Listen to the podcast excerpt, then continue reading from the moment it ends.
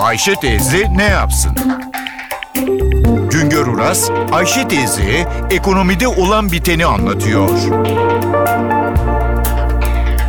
Merhaba sayın dinleyenler, merhaba Ayşe Hanım teyze, merhaba Ali Rıza Bey amca. Haziran ayı cari açığı 4 milyar dolar oldu. Geçen yıl her ay 6 milyar dolar açık veriyorduk. Bu yıl her ay ortalama 4 milyar dolar açık vermeye başladık. Cari açık yani döviz açığı küçülüyor. Bu da iyi bir gelişmedir. Hatırlatmakta yarar var. Cari açık olağan döviz giderleriyle olağan döviz gelirleri arasındaki farktır. Olağan döviz giderlerimizin ana kalemi ithalattır. Olağan döviz gelirlerimizin ana kalemi ise ihracat ve turizm gelirleridir. Cari açık döviz açığı yurt dışından ülkeye giren döviz ile kapatılıyor.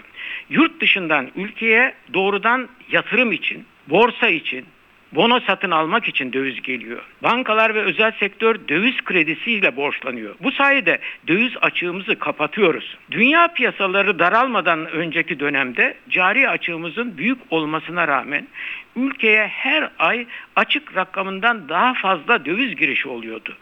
Açığı kolayca kapatıyorduk. Fazla döviz nedeniyle de döviz fiyatı ucuzluyor. Döviz rezervlerimiz artıyordu. Aylık açık bu yıl küçüldü ama yılbaşından bu yana açığı kapatacak kadar döviz girişi de olmuyor. Döviz girişi yavaşladı. Nereden geldiği belli olmayan döviz sayesinde açığı zorlukla kapatıyoruz. Şimdilerde Türkiye'ye gelen döviz genelde bono ve repo için gelen döviz.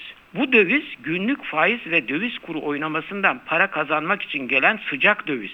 Kalıcı olamıyor. Her zaman çıkma olasılığı var. Bizim bekleyişimiz önce cari açığı kalıcı olarak küçülmesi, sonra da küçülecek cari açığın kalıcı döviz girişiyle kapanması. Kalıcı döviz girişi ülkede yatırım yapmak için gelen dövizdir. Cari açığı küçültecek olan da ithalatın azalmasıdır, ihracatın artmasıdır. Bizim cari açığımızın, döviz açığımızın arkasında ithalat var. Üretimde ve tüketimde ithalat bağımlılığı nedeniyle ithalatı küçültmekte zorlanıyoruz. 2014 cari açığı küçülmesine rağmen 50 milyar dolar olacak. Milli gelirin %6'sının üzerinde bir döviz açığı vereceğiz. Bekleyişimiz ihracat artışını hızlandırarak cari açığı kalıcı olarak küçültmektir. Bunu da ancak yurt dışında talebi olan ve para eden tarım ve sanayi üretimini arttırarak gerçekleştirebiliriz. Bir başka söyleşide birlikte olmak ümidiyle şen ve esen kalınız sayın dinleyenler.